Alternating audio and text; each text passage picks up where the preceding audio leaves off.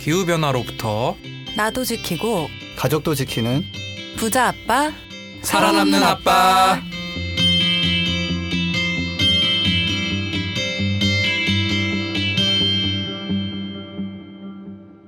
안녕하세요. 팟캐스트 부자 아빠 살아남는 아빠입니다.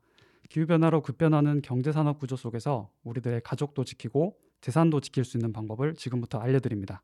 네, 새해 복 많이 받으세요. 부자 아빠 살아남는 아빠 차윤탁입니다. 연호 쌤 올해 또 토끼 해가 밝았는데 네, 뭐 아 전 좀 걱정이 많이 되는 것 같아요. 지금 날씨가 정말 장난이 아니더라고요. 네, 그 지난 방송 때 제가 기억나는 게 한파 이야기 저희 인트로 때 했었잖아요. 네, 근데 그 배우 박진희 님이시죠? 그렇죠. 그 소셜에 사진을 하나 올리셨던데 어. 되게 충격적이었어요.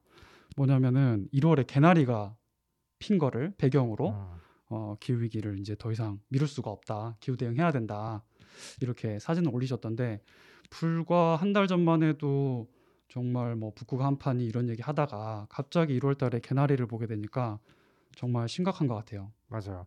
배우 박진희 님이 정말 어마어마하신 분이죠. 또 음, 저희 이제 맞습니다. 그린피스랑 또 같이 이제 플라스틱 관련 캠페인도 좀 하셨고 그렇죠. 제 나이 때보다 약간 윗세대에서도 아. 어마어마한 인기를 이제 뭐 아 나이가 더 아, 네, 그러시군요. 네, 그 시무나 뭐 이런 분들이랑 같이 되게 인기가 맞습니다. 많으신 분인데 지금 자녀들이 미래가 걱정된다고 음. 빨리 핀 개나리 앞에서 이렇게 딱 자기 의견을 이렇게 맞아요. 얘기하시는 게 정말 너무 큰 기감이 될 것 같아요. 그죠? 네. 맞습니다. 저는 이제 그 올해가 2023년이니까 음. 이 17년이 채 남지 않았다. 어떤 게요? 원래 우리가 이제 예상하기로는 2050년까지 이 지구 온도가 산업화 이전보다 1.5도 상승할 거라고 생각했는데 작년 재작년에 이제 많은 국제 기구에서 아 음. 아니다. 2040년에 1.5도 올라가는 걸 달성할 것 같다.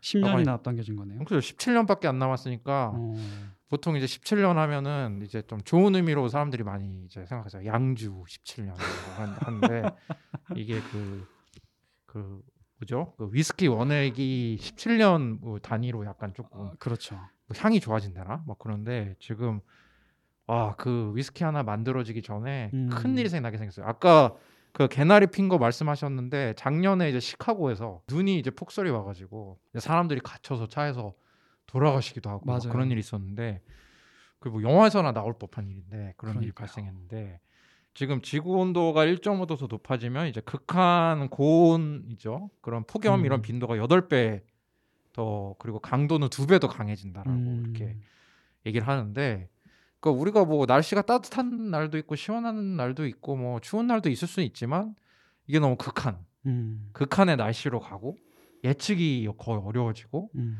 이게 이제 그러면 이제 막 우리가 먹고 싶은 것도 이제 제대로 농사가 안 되고 그렇죠. 사람들도 죽고 음, 이런 게 그래서 아 좀 너무 요즘 무뎌진 게 아닌가 음. 제 자신을 좀 돌아보고 있습니다. 음. 네. 그러면 이제 본격적으로 시작하기 앞서서 뭐 네. 반가운 댓글 한번 소개해드리고 네. 시작하도록 해볼게요. 네. 어, 일단 첫 번째 어, 댓글 윤탁 쌤이 한번 소개해 주시겠습니까? 네, 된 사람 되기라고 또 저희 애청자분 중 한 분이신데 너무 네. 감사하고요. 아직까지 이렇게 댓글 많이 달아주셔서 네, 차분하게 방송 진행 잘 해오신 김나연님 마지막이라니 참 서운하네요. 이렇게 말씀하실 수가 있는 게 김나연 님이 없을 때 진짜 엉망진창이었거든요. 남자 둘이서 하는데 잘 안 됐었는데 네, 어디서 무슨 일을 하시던 깨어있는 시민으로서 깨시민 깨시민. 네, 훌륭히 사실이라 믿으며 응원합니다. 네, 좋은 방송 고맙습니다라고 댓글 달아주셨어요. 네. 저도 하나 더 소개드리면 유튜브에 에린 초이 4008님께서 네. 나연님 그리울 거예요. 네. 늘 조곤조곤 유익한 이야기 전해주셔서 감사합니다. 이렇게 댓글 남겨주셨어요. 네. 어 방금 윤탁쌤 말씀하신 것처럼 이제 저희 남자 둘만 남게 돼서 네. 엉망진창이 될까 좀 걱정이 되는데 저희를 구원하러 네. 한 분이 또 새롭게 오셨습니다. 또 오늘 연호 쌤이 오프닝을 해서 좀 아 이거 우리가 그리고 이제 남자 두 명만 있어갖고 그러니까요. 좀 다양성도 떨어지고 재미도 없을 여기까지. 듣기 전에 지금 채널 끄시는 분이 계실까 제가 지금 좀 걱정이 그렇죠. 되기도 하네요. 근데 저희가 그 새로운 분을 모셨습니다. 네. 자 박수로 한번 맞이하겠습니다. 네, 안녕하세요. 새롭게 합류하게 된 이다경입니다. 네. 네. 뭐 새로운 분은 아니고요. 저 그린 뉴딜 한라인이랑 현재 네. 집비지기 초대석에서 또 한스 쌤이랑 다울 쌤이랑 저스틴 쌤이랑 함께 하고 있습니다. 네. 제가 또 홍일점의 자리를 차지하려고 이곳으로 들어왔습니다. 이다경 선생님이 또 이제 발성이 또 좋으시고, 어, 그럼요. 예, 그래서 또 이제 저희가 또 정말 그 안정적인 방송 네. 진행할 수 있을 것큰 같고요. 힘이 될 것 같습니다. 오늘 주제 뭡니까? 오늘 주제는 국민연금. 아, 예, 정말 핫하죠 요새. 예, 네. 핫하죠. 그래서 이 국민연금과 어, 비슷한 해외 또 다른 기관들이 있어요. 연기금이라고 하죠. 해외 음. 연기금에 대해서 이야기해 보려고 하거든요. 네. 네. 그런 방송 광고 듣고 오늘 소식 전해드리도록 하겠습니다. 안녕? 난 생물다양성 campaigner 최태영. 이제부터 내가 벌이 사라지면 먹기 어려워지는 것들을 얘기해 볼게. 수박, 호박, 배추, 배, 사과, 키위, 딸기, 당근, 오이, 망고, 양파, 멜론, 체리, 레몬, 가지, 라임, 아보카도, 애플파이, 과일, 빙수, 블루베리, 고기, 우유, 크림 커피, 화채, 아몬드까지? 이거보다도 더 많다고? 꿀벌을 살리고 싶지? 그린피스와 함께 정부의 꿀벌을 지켜달라고 요구해줘. 네, 이제 그 다경 쌤 오셨으니까 진행은 자연스럽게 다경 쌤이 어, 하시죠. 그렇죠. 네, 다경 쌤 이제 진행 네. 한번 해보시죠. 네. 아 이렇게 갑자기요? 네.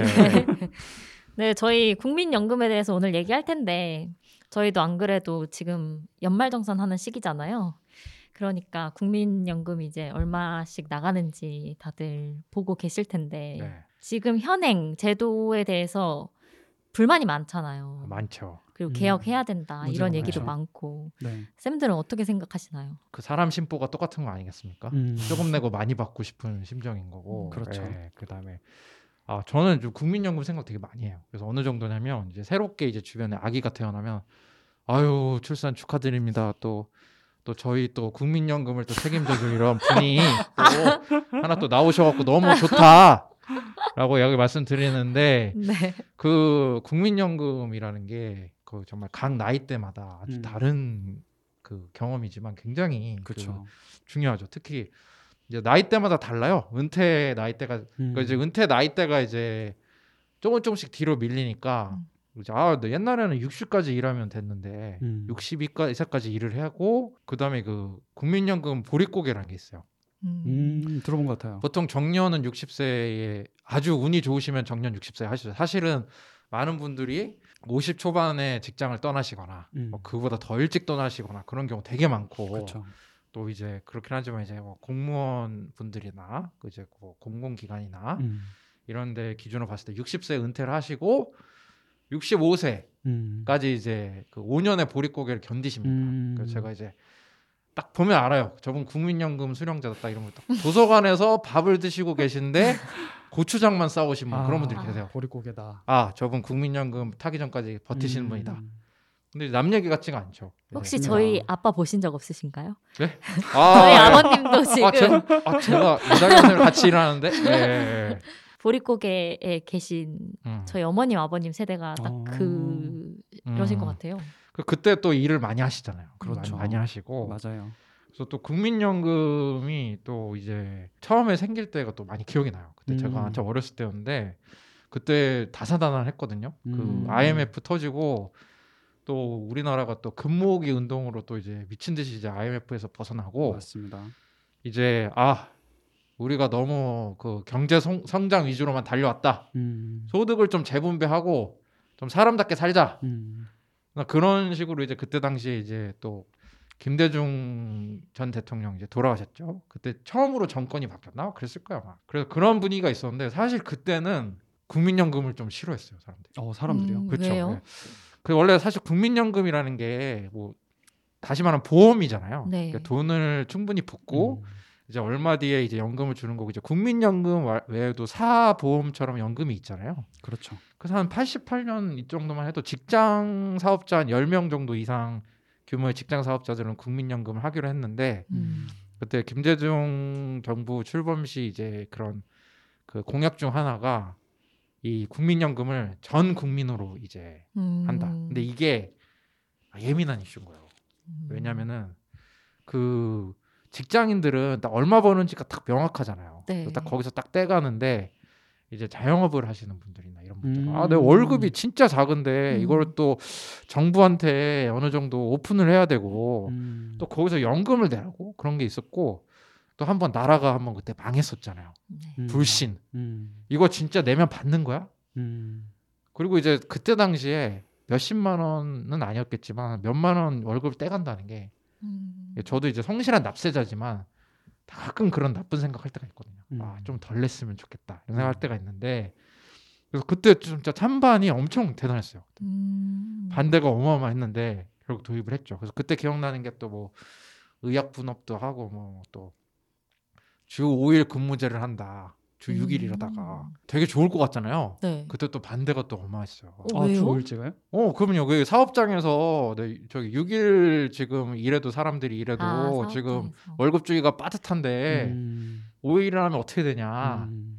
이제 이제 그때 근데 이제 이제 공감대가 지금 형성이 돼서 지금은 이제 당연히 연금 얘기를 하고 있지만 지금은 좀 연금과 관련된 좀 불만이 어떤 게 있을까요, 다경 쌤? 네. 지금은 아무래도 저 네. 2030 세대에 네. 불만이 많지 않을까 네, 그런 네. 생각이 드는데요. 사실 금모으기 운동, IMF 이런 것들은 저한테는 좀 생소하거든요. 네. 전 아무래도 이 두 분 가운데서 MG를 맡고 있는 네. 입장이다 보니까 그렇죠. 네, 그런 걸 겪지 않아서 그런지 저희 입장에서는 우리는 돈을 이렇게 꾸준히 내고 있는데 음. 자꾸만 고갈된다고 하니까 나중엔 네. 결국 못 받는 거 음, 아니냐 음. 이런 불만들이 자꾸 나오는 것 같아요. 그렇죠. 지금 아무래도 윤탁쌤, 연호쌤까지는 안정적인가요? 어떻게? 네. 제가 어. 정말 그 제가 굉장히 안정적이지가 않습니다. 제가. 그래가지고 한 번은 제가 그 직장을 좀 그만두고 공부를 할때 네. 소득이 없잖아요. 아, 네. 그때는 국민연금을 안 내잖아요. 음. 그 나중에 정말 티끌 모아서 직장을 새로 얻은 다음에 네. 국민연금을 추가 납부하겠다고 음. 정말요? 국민연금 사업장을 국민연금 지부를 처음으로 가봤는데 음. 어, 깜짝 놀랐어요. 어, 국민연금 지부 안 가보셨죠? 네. 갈 일이 없죠. 그럼 가면은 보통 이제 은행은 1층에 있는데 음. 국민연금 지분이 2층 있어요. 있는데 가면은 그 이제 나이 드신 분들이 굉장히 많이 와요. 아. 언제부터 수령 가능하냐? 음. 좀더 빨리 받고 싶다. 늦게 받고 싶다. 음. 뭐더 내고 싶다. 그래갖고 그래서 제가 이제 국민연금 더 내게 된 거는 제 그 대학교 때 그 동아리 선배가 네. 국민연금 갔어요. 어. 술자리에서 네. 국민연금 홍보를 하더라고요. 영업을 하셨군요. 어, 그- 야 솔직히 진짜 우리만큼 주는 데가 있냐 이러면서 어, 그냥 거기 혹해가지고 그냥 추가 납부를 추가 납부를. 했죠. 근데 음. 요즘에는 또 걱정되는 이- 그 분들이 많으셔서 오히려 가입 안 하시고 네. 그렇죠. 그 지내시는 이제 프리랜서 분들이나 또 어, 자영업자들 많으시더라고요. 음. 맞아 맞아. 그 불신. 네. 음, 맞습니다. 지금 이렇게 고갈되는 이런 이야기가 지금 나오고 있는데 네. 지금 이 문제를 조금 뭐 쉽게 좀 설명을 해드리자면 네. 저수조에 좀 비교를 해볼 수 있을 것 같아요. 네. 음. 이제 수조에 지금 물이 차는 속도보다 빠져나가는 속도가 지금 빨라서 지금 이렇게 고갈 문제가 아, 나오고 있죠. 아까 윤탁생 앞에서 말씀해 주신 것처럼 이제 출산율이 점점 낮아지고 있다 보니까 네. 어 실제 이제 수조에 물이 이제 찔끔찔끔 들어오는 거예요. 네. 그 전에는 팡팡 들어오다가 네. 이제는 이제 그낼 사람이 이제 적어지니까 음. 이제 이거 나중에는 사실 어떻게 보면은 계속 미래 세대가 납부를 해줘야 네. 이것이 계속해서 운영이 되는 건데 그러지 못하고 있다 보니까 지금 고갈된다 이런 얘기가 나오고 있고 네. 갈수록 우리 출산율이 점점점 떨어지면서 고갈되는 시기도 더 앞당겨질 음. 거다 이런 예측이 계속 나오고 있거든요. 음. 그러니까 그 출산율도 그렇고 이게 세대 갈등이 요즘 좀 심하잖아요. 음, 그래가지고 맞습니다. 약간 그런 것도 부추기는 것 같고 음, 또 이게 정치권이 또 개편할 때 개편을 해야 되는데 내가 하고 싶지 않은 거지. 음. 그렇죠. 부담이 크죠. 그 내가 했다가 이 약간 지지율이 높은 그 국민연금 개편은 또 잘해도 저 칭찬받기가 되게 어렵다고 볼 수가 있는 거예요. 음. 뭐 어디는 덜 받아야 할 수도 있고 늦게 받을 수도 있고 근데 그게 아 이 정권에서 우리가 총대를 맸다가는 우리가 계속 욕먹을 수 있다 이런 부담인지 계속 미뤄오니까 그렇죠. 문제가 발생하는 것 같아요. 그러니까 그 개편되는 방향이 이제 조금 더 많이 내야 되는 거죠. 네. 조금 더 많이 내고 수령하는 것도 늦게 수령하거나 혹은 금액도 줄어들게 되거나 이러다 보니까 이제 이거를 어, 다뤄야 되는 정치인들 입장에서는 부담이 음. 클 수밖에 없죠. 음. 음. 근데 지금 9%에 머물러 있는 지가 얼마나 됐죠?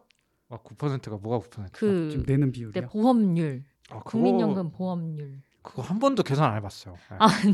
전 그런 거 계산하고 친구들이 네. 국민연금 얘기하면은 네. 아 그거 믿고 있냐고 아. 더벌 생각해야지 음. 너 그때 너 아. 국민연금 너 얼마 받아 이러면 제가 아, 백, 백몇만 원 준다던데 이러면 음. 그때 짜장면이 10만 원이야 막 이러면서 막 그러는데 음. 9% 몰랐어요. 네, 이게 3%에서 이제 네. 시작을 해서 아, 뭐 5년 뒤에 몇 퍼센트 올리고 해서 9%까지는 이제 올렸는데 네. 그 이후로는 아직 개혁이 안 되고 있어서 음. 좀 빨리 이제는 진짜 필요할 때다 조치가 필요할 때다라고 하는 것 같아요. 더 내고 덜 받는 걸로 갈 수밖에 없다. 네, 그렇죠. 네. 어, 지금 추세라면은 어쩔 수가 없는 것 같아요. 왜냐하면 초고령 사회에서 음. 그 연금 받으실 분들은 또 늘어나고 그분들도 이제 청춘을 바쳐서 이제 일을 하신 분들이잖아요. 그렇죠. 그런데 이제 또 이제 그 사회의 분위기나 음. 이런 게 또 출산이나 이런 게 또 높이기가 어려운 문제니까 음. 지금 참 계속 그 얘기를 할 수밖에 없는 건데 어쨌든 우리 노후가 달려 있는 문제죠, 그죠? 네, 네. 다경 쌤도 이제 얼마 안 남았어요. 네 노후 네. 노후가요? 네. 네, 좀 이 출산율이 떨어지는 문제가 참 크게 영향을 받는 음. 것 같은데요. 아무래도 아까 말씀하신 저수조로 들어가는 물이 너무 이제 인구수가 적어지다 보니까 이게 좀 많이 문제가 되고 있는데 어떻게 될지는 좀 지켜봐야겠지만 저희의 노후가 걸린 네. 문제인 만큼 조금 더 지속 가능한 방향으로 결정이 되길 바랍니다. 그럼 저희가 또 월급에서 또 다달이 빠져나가는데 이게 얼마나 되는지 뭐 이런 것 좀 한번 한번 봐볼까요? 네. 어, 그럴까요? 네. 금액은 공개하긴 좀 그렇지만 아. 네, 네, 네. 제가 아는 바로는 네. 어, 근로자가 절반, 네. 사업주가 절반 이런 네. 식으로 하고 있죠. 네. 네. 그래서 전체 규모가 어느 정도 되는 거예요? 놀라지 마세요. 우리 국민연금은 세계에서 네 번째로 큰 규모예요. 금액이 달러로 6,780억 달러. 세계에서 네 번째로 큰 규모라고 해요. 그러면 얼, 어, 몇 원이죠? 아, 저 지금 다경 쌤 진짜 떨었어 지금. 덜덜덜. 6,780억 달러 만져보고 싶습니까? 아닙니까? 아 진짜 1억 1억 달러만 있어도 좋겠네요. 아, 1억 달러 되게 꿈이 소박하시네요. 네, 소소해요. 6,700 그럼 얼마일까요, 거의? 700조 정도? 어. 아, 그 정도 되는 거죠. 700조 원의 돈이 이제, 이제 있는 국민연금 거죠. 네, 네. 맞습니다. 네. 이게 전 세계 네 번째라고 말씀드렸는데 제일 많은 데가 어딜까요? 알아보셔 보시겠어요? 오, 미국 아니에요? 그렇죠. 미국일 것 네. 같은데 네. 의외로 일본이 일본이 오. 가장 많다고요. 어. 일본, 미국, 네덜란드, 그 다음이 한국입니다. 아까 이 나라들은 어쨌든 다 연금이 있는 거네요. 그렇죠. 네. 어, 굉장히 상당한 규모네요. 그래도 저희가 4위 정도면 나름 규모가 크니까 좀 왠지 뿌듯함도 음, 있는 것 같고 근데 저희가 이렇게 국민연금에 맡긴 돈은 어떻게 굴러가고 어떻게 수익을 좀 내는 건가요? 그 되게 이게 진짜 그 국민연금인데 국민의 미래를 책임지는 돈인데 음. 날릴 수는 없겠죠. 약간 네. 그뭐 이렇게 가만히 둘 수도 없고. 그냥. 가만히 둘 수도 없고. 근데 날리면 안 되잖아요. 뭐 어, 이렇게 막뭐 코인 같은 데다가 넣었다가 예, 그 진짜로 그렇잖아요. 상장 폐지? 그러니까 굉장히 조금 그 안정성 있는 투자도 중요하면서 수익률을 내는 게 또 되게 중요한 맞습니다. 그런 것 같고 제가 알기로는 기금 대부분 한 90%를 주식과 채권에 투자를 하는 걸로 알고 있고 음. 좀 채권은 좀 변동성이 적으니까 네. 그, 그 믹스를 어떻게 하는지 알고 있으면 제가 거기서 일하겠죠. 근데 이제 그러니까 주식과 채권에 투자하고 있고 네. 이제 그 작년 국회 예산처 자료를 보면은 네. 2021년에는 한 주식과 채권의 절반 음. 그리고 주식 중에는 좀 해외 주식 비중이 좀 높은데 제가 또 이제 그 국민연금 경험을 해본 바로는 네. 부동산 투자도 해외 부동산 투자. 음. 그 제가 그때 한때 그 독일의 베를린에서 그 소니 빌딩이라고 있어요. 일본의 소니가 만든 빌딩. 네. 그거가 좀 유명해요. 거기 가면은 약간 좀 현대화된 빌딩에서 또 테라스에서 약간 그 소시지랑 맥주도 좀 먹을 수 있고 막 그런 음. 데인데 거기가 이제 국민연금이 거기 샀어요 그 빌딩을. 정말요? 어 그래서 국민연금 내는 사람인데. 아무 혜택이 없더라고요. 아, 그래요? 뭔가 뭐 근데- 라운지 제공 안 되나요? 어 전혀. 아, 그래갖고 그랬는데 그 근데 알고 봤더니 그걸 뭐 두 배 주고 팔았다? 와, 뭐 오. 7천억 아. 줬는데 1억 사 1, 1조 4천억에 팔았다. 아무튼 음. 그런 식의 투자도 하시는 것 같아요. 부동산도 네, 부동산 투자도 하고 음. 어쨌든 이제 열심히 불려야지만 우리가 낼 수 있으니까. 네, 음. 그죠. 저희가 모르는 사이에 여기 저기에 많이 투자가 되고 음. 있었네요. 네, 그렇죠. 그래서 이게 그러면 이거 진짜 투자의 고수들만 있을 거 아니에요, 진짜로. 음. 그러겠죠. 뭐 제가 알기로도 뭐 그 계신 분들이 뭐 거의 뭐 월스트리트에 잠깐 계셨던 분이라거나 아니면 음. 대한민국에서 굉장히 그 금융 쪽으로 똑똑하고 해박하신 분들이 가 있는 음. 걸로 아는데 그분들이 이제 2022년 이제 그 아까 그 발표한 2021년 통계에 따르면 네. 1년간 수익률이 어, 투자 대비 수익 비율이 10.86%. 와. 어땠습니까? 음. 다경 쌤 이제 친구가 10.86% 불려준다면 맡기겠습니까? 어, 당연 맡기죠. 진짜요? 지금. 네, 왜냐하면 은행 예금도 10%안 되는데. 어 그래도 코인이나 이런 거에 비하면 수익률이 너무 낮은 거 아니에요? 아, 근데 네. 저는 도박은 하지 않습니다. 아, 음, 안정지향형. 네. 맞아요. 네. 저는 10%면 나쁘지 않은 것 같은데요. 그러니까 사실은 네. 우리가 사기를 좀만 조심해도 피할 수 있는 게 10% 이상, 10.86% 이상 수익을 낸다라는 거는 음. 거의 이제 그 국민연금보다 투자를 잘하시는 분들 일 가능성이 있는데 상당히 음, 좀 조심해서 리스키하죠. 봐야죠. 맞습니다. 예. 근데 이제 우리나라 국민들 입장에서는 좀 다른 나라보다 좀 더 잘 그 잘 벌었으면 하는데 그렇죠. 음. 그 미국 같은 경우는 이제 미국 연금 같은 경우는 13.28%로 우리나라보다 또 수익률이 조금 더 좋다고. 아, 네. 3% 이상. 네, 그러면 또 궁금해지는 게 다른 그 밖에 다른 나라들은 수익률이 좀 어떻게 되나요? 네. 그 수익률 보니까 미국 다음으로 또 높은 게 캐나다, 일본, 노르웨이, 네덜란드 그리고 마지막에 이제 한국이거든요. 네. 음. 물론 이거를 이제 아까 윤탁 쌤 말씀하신 것처럼 이제 한해 한해 성과이긴 한데 그걸로 이제 기, 그, 이 연기금에 대해서 판단을 하기는 어렵지만 음. 국민연금도 다른 연기금처럼 조금만 더 분발을 해주면 좋지 네. 않을까 그렇게 음. 생각을 합니다. 근데 또 뭐 내부적으로는 수익률을 너무 높인다라는 것은 또 리스크를 많이 감당해야 되는 건데 그쵸. 그걸 날리면 누가 책임질 거냐 뭐 음. 그런 생각을 할 수도 있고 그래서 그래도 10% 이상이면은 뭐 그 은행 이자보다는 잘 나오니까 음. 네. 그 10%면은 한 원금이 10%에다가면 한 7년 8년 정도 되면 원금이 두 배 정도 되는 거예요. 10% 꾸준히 되면. 열심히 하고 계신 것 같아요. 음. 네. 음, 네. 맞습니다. 저희가 안 그래도 그린피스니까 음. 이 국민연금이 기후와 환경에 얼만큼 또 신경을 써서 투자하고 있는지도 살펴보면 좋을 것 같은데요. 네. 이건 어떻게 확인해 볼 수 있을까요?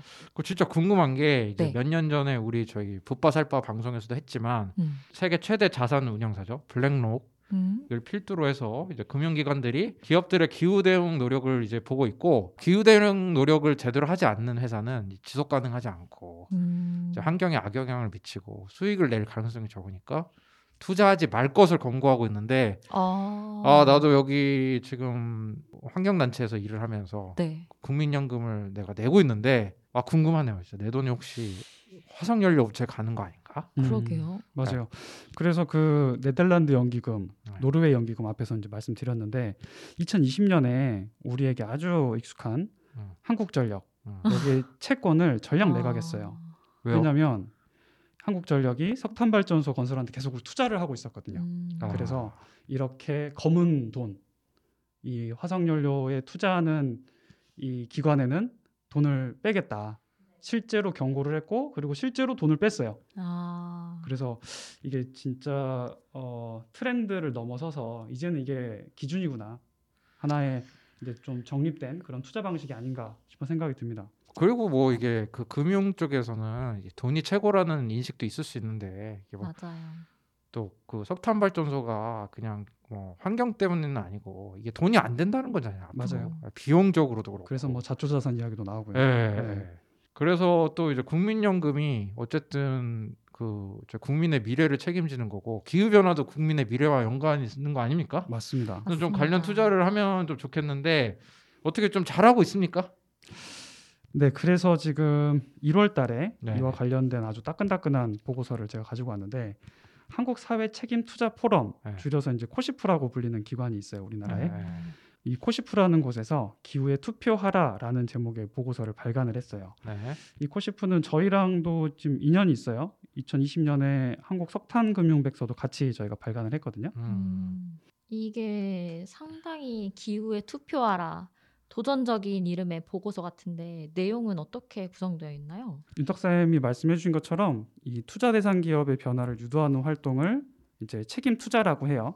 근데 이제 그 중에서 제일 기본이 되는 게 주식 의결권을 어떻게 행사하냐 이거거든요. 네. 그래서 이 보고서에서 해외 주식 중에서 ESG 관련해 가지고 주주들이 직접 기업에게 문제를 제기를 할 수가 있어요. 음. 주총장에서 이런 것들을 우리 이야기합시다 하는 걸 이제 주주 제안이라고 하는데 그 주주 제안에 대해서 국민연금이 어떻게 의결권을 행사했는지 음. 찬성했는지 반대했는지 네. 이런 것들을 분석을 했는데 결과가 아주 흥미롭습니다. 음, 어, 그런데 의결권은 뭔가요?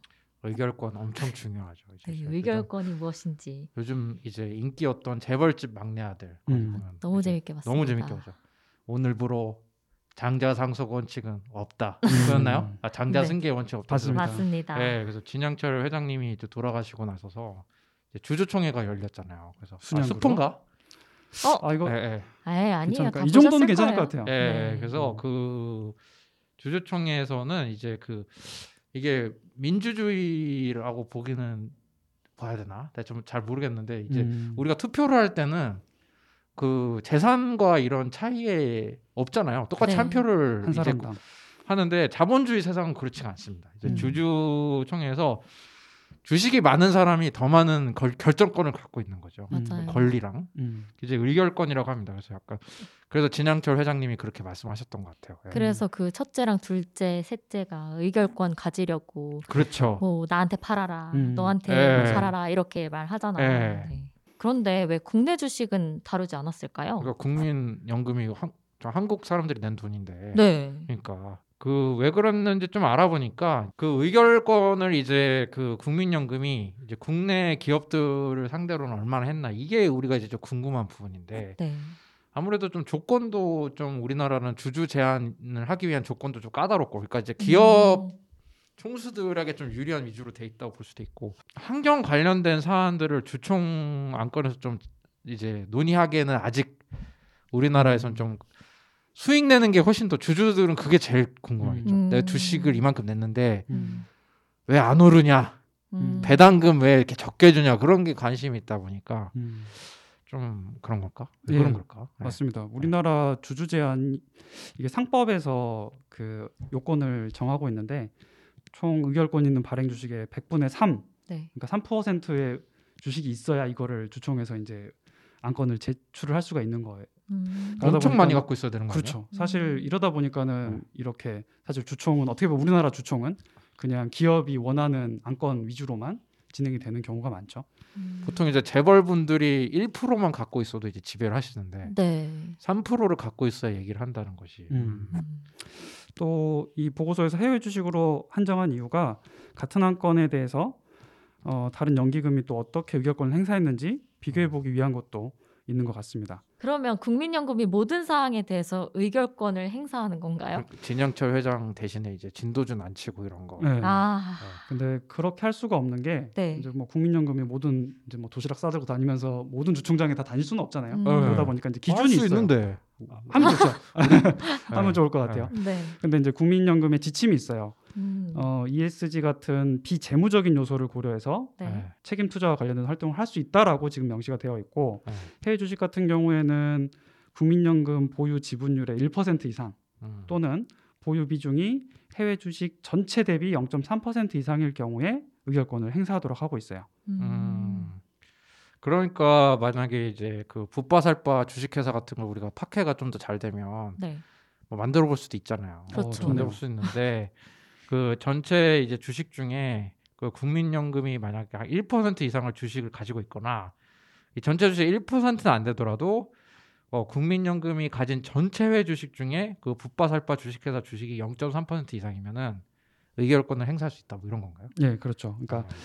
좀 상당 부분 큰 본인들이 가지고 있는 주식 음. 중에서 비중이 큰 기업에 대해서 의결권을 행사한다 음. 이렇게 이해하면 될 것 같습니다. 네. 그러면 찬성이나 반대표를 행사할 때 어떤 기준이 있을 것도 같은데 네. 어떻게 행사를 하나요? 네, 그 사안별로 좀 다르게 판단을 하고 있기는 한데 제일 중요한 거는 주주 가치예요. 네. 음. 주주에게 얼마만큼 어, 이득이 되느냐. 음. 그래서 뭐 그런 주주 제한의 취지라든지 리스크 그리고 회사가 거기에 대해서 얼마만큼 대응하고 있는지 이런 것들을 종합적으로 고려해서 만약에 주주 가치 훼손 우려가 있다고 판단이 되면 이제 반대를 하는 거죠. 음. 근데 어, 이사회안하고 주주 제한이 이게 충돌되는 경우가 있을 수 있잖아요. 네. 그럴 때는 앞에 말씀드린 것처럼 주주 가치에 더 부합하는 안건에 찬성하도록 되어 있습니다. 그럼 주주에게 조금 더 유리한 방향으로 그렇죠. 한다는 거네요. 맞아요. 아, 그러면 국민연금은 실제로 어떻게 표를 행사했을지 한번 살펴볼까요? 네. 크게 세 가지 카테고리로 구분을 할 수가 있어요. 어, 파리 기후 협약에 부합하는 목표가 첫 번째고 두 번째는 넷제로 달성을 위한 전환 계획 그리고 산림 파괴가 세 번째 이렇게 세 가지로 나눌 수 있는데 2018년까지는 환경 관련된 주주 제한이 없었다고 해요. 그러다가 2022년에 불과 4년 뒤에는 14건까지 늘어났다고 합니다. 그러니까 국민연금이 이제 주주로서 그 제안을 한 게 이제 환경 관련해서는 제안을 2018년까지는 한 번도 안 하다가 음. 2022년에 그 14건 정도 했다는 거예요. 아, 국민연금이 한 게 아니고 예, 예. 다른 일반 어, 음. 시민들이나 주주들이 한 거에 대해서 의결권을 행사한 게 네. 아, 14 의결권을 건입니다. 행사. 네. 네.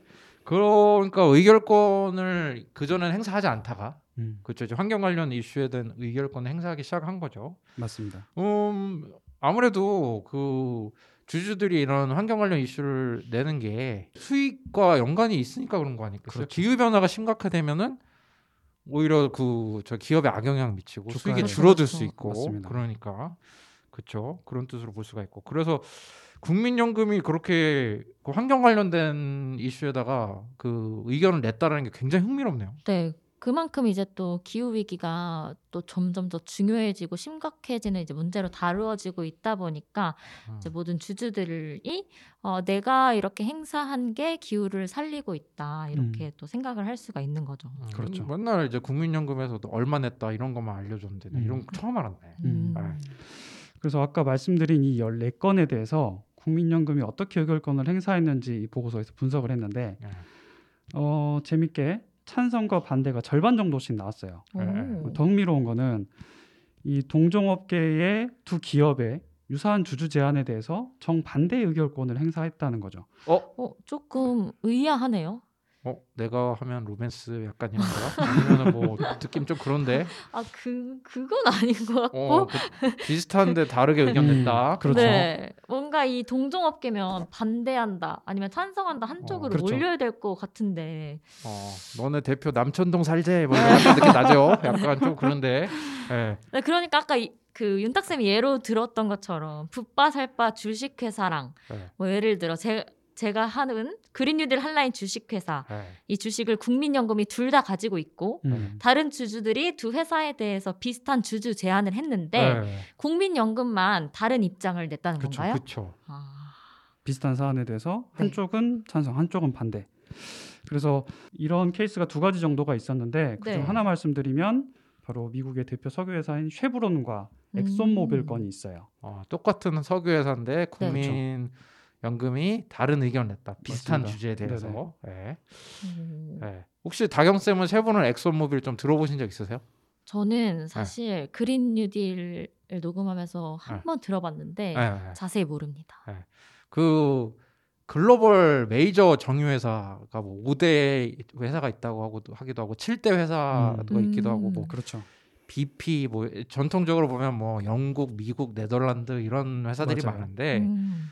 그 석유업계 메이저 중에서 미국 출신 메이저로 되게 유명한 데고요. 아, 두 개 모두 다요? 그렇죠. 아. 세브론과 엑선모빌 둘 다 이제 그, 그 미국 출신의 석유 글로벌 메이저고 음. 뭐 석유왕 이런 뭐 록펠러 가 음. 만들었던 또 그 석유 회사가 뭐 합치고 뭐 팔리고 뭐 이렇게 해가지고 음. 생긴 회사들인데 작년에 좀 많이 욕을 먹었죠. 음. 예, 그 고유가 영향으로 기후 위기 시대인데 역대급 실적을 냈, 낸 회사들이요. 아. 근데 우리가 여기서 알 수 있는 거는 국민연금이 어쨌든 여기에 투자를 하고 있는 거네요. 그렇죠. 허허. 음. 예. 어.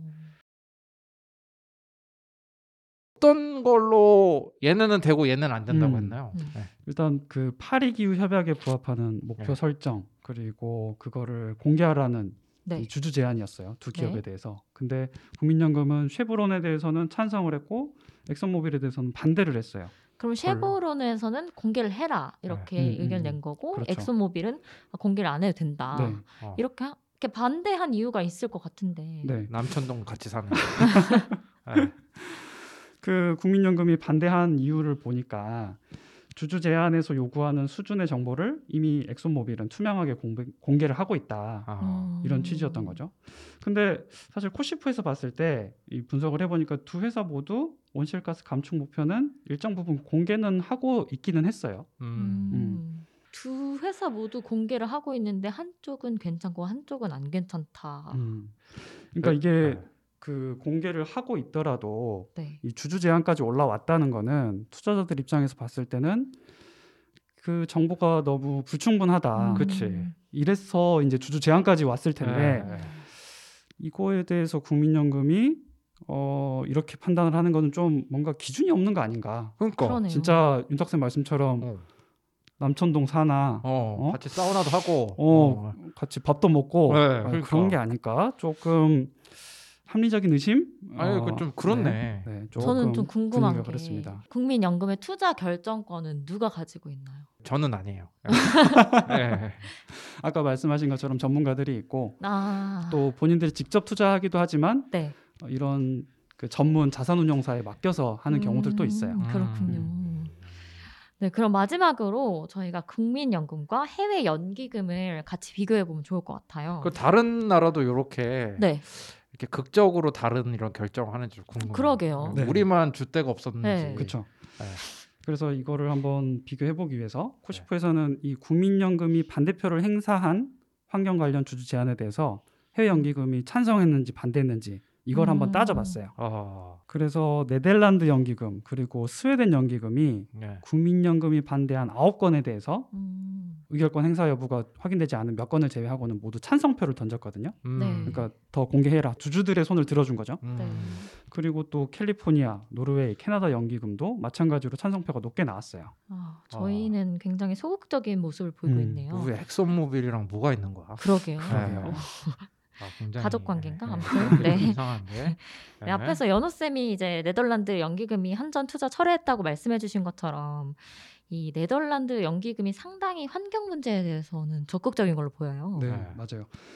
이 네덜란드 연기금은 심지어 자신들의 이제 기준도 밝혔을 뿐만 아니라 그런 기준에 부합하지 않는 투자를 제한하는 기업 리스트까지 올리고 어, 또 본인들이 어떤 기업에 대해서 어, 기업 관여 활동을 하고 있는지 이런 것까지 웹사이트에다가 공개를 하고 있다라고 합니다. 공개 처형이네요. 왜 그럴까?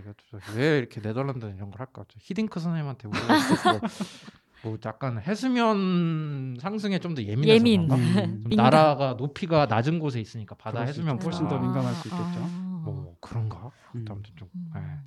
그 그러니까 기준이 있었겠죠. 네. 뭔가. 기준이 있었을 거라 생각하고 그러니까 뭐 그런 블랙리스트를 만들어 놓은 거 아니에요. 그런 거 저희도 좀 본받으면 좋을 것 예, 같아요. 예. 그리고 오늘 또 소개해드린 많은 연기금들이 2050년까지 넷제로 목표를 세웠어요. 음. 그리고 그 중간인 2025년 또는 2030년까지 중간 목표도 또 세웠는데 국민연금은 아직 이런 목표를 세우지 않고 있어요. 어허. 그래서 어. 제 생각엔 이런 목표가 없다 보니까 당연히 기준도 없고 그래서 적극적으로 기업에게 이렇게 더 적극적으로 변화해라라고 어. 하는 목소리도 내지 않고 있는 거죠. 그러니까 우리 탄소 많이 배출하면 투자 안 하겠다 이런 얘기만 음. 좀 해줘도 음.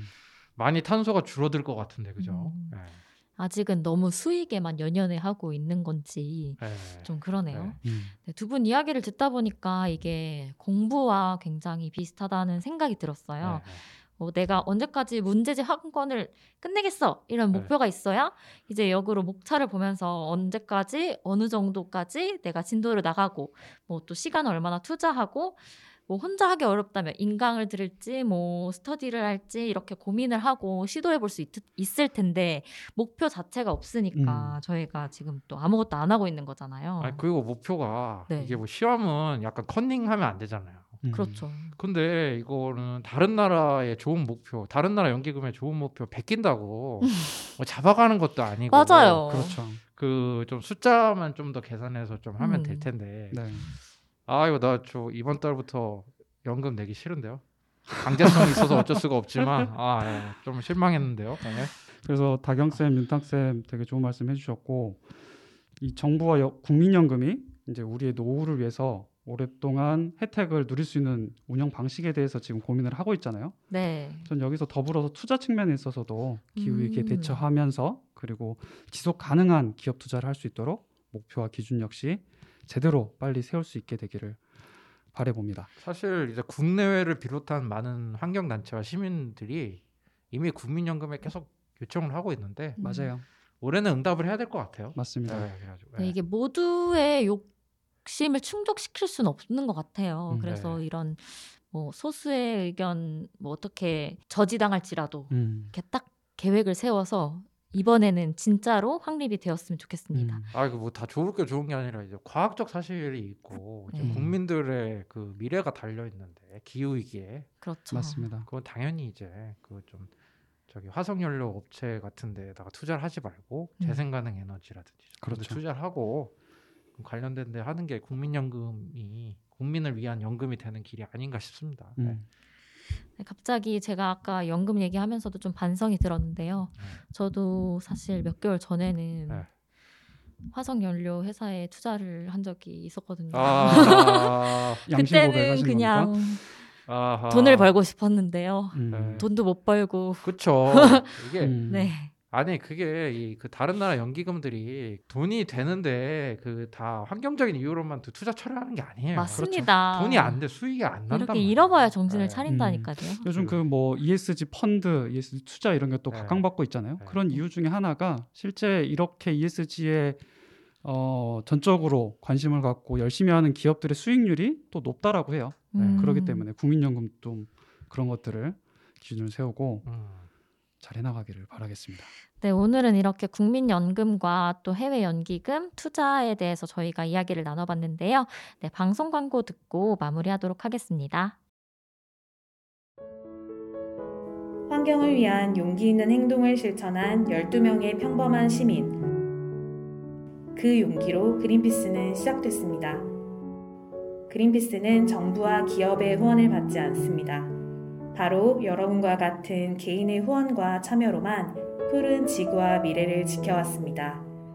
그린피스가 독립적인 행동을 지속하기 위해서는 당신의 후원이 꼭 필요합니다. 그린피스의 독립성을 지켜주세요.